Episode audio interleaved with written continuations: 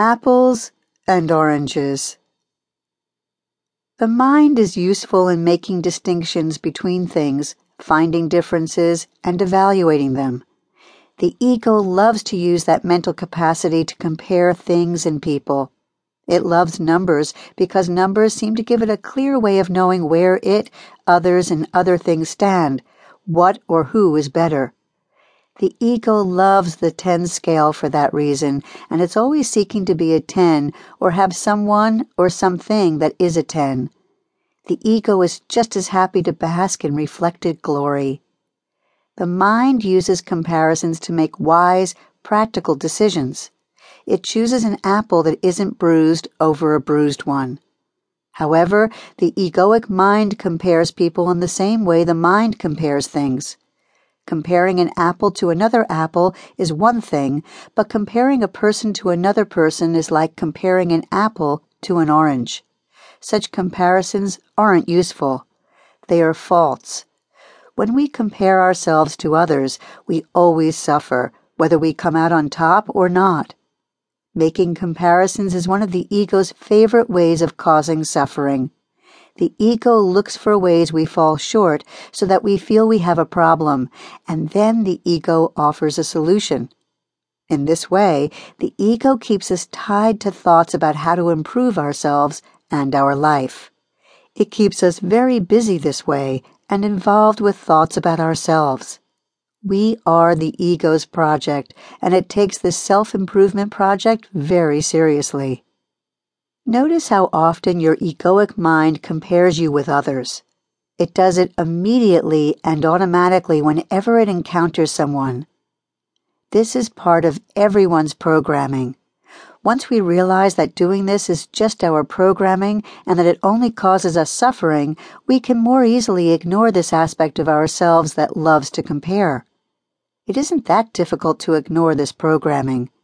Comparing ourselves with others or comparing others with others is a habit that can be broken just by seeing how untrue and useless such comparisons are. Nothing actually compares to something else because everything is unique. While there may be some usefulness in comparing an apple to another apple, there's no usefulness in doing that with people. The ego pretends to be helpful by doing this with people, but such comparisons only serve the ego, which is attempting to see itself as superior or find a way to get to the top. These attempts to be or just feel superior leave us feeling bad. Feeling superior, especially by tearing others down, is definitely not a route to happiness, although the ego believes it is.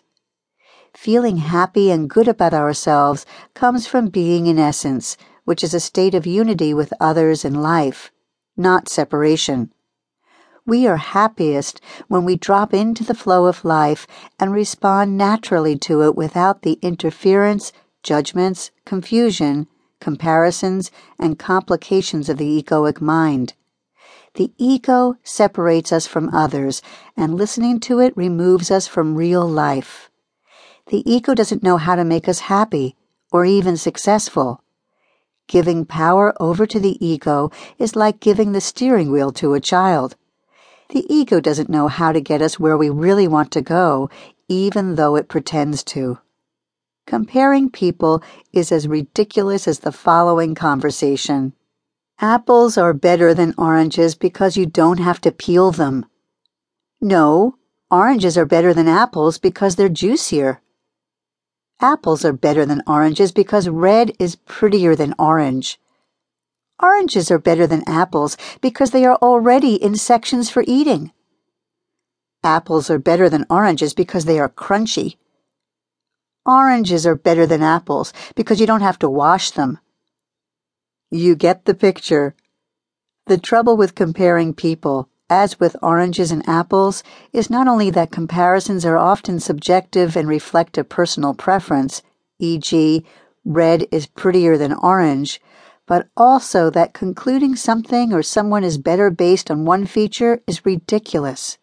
How can anyone take into account or even know all the qualities of another human being? And who's to say one characteristic is better than another? The ego, of course, is what thinks this way, and it will look for something in others that will make us feel either less than or superior because that is its objective. That's what its comparisons are really all about. Once we have seen how faulty the ego's thinking is and how false comparisons are, we can be done with that way of thinking and the suffering it causes ourselves and others. Oranges are wonderful, apples are wonderful, we are wonderful, and so is everyone else. Let's just leave it at that and enjoy whatever is in front of us. Why waste this precious moment on comparisons? What's left is simply gratitude for the uniqueness of every little thing in life. What a miracle!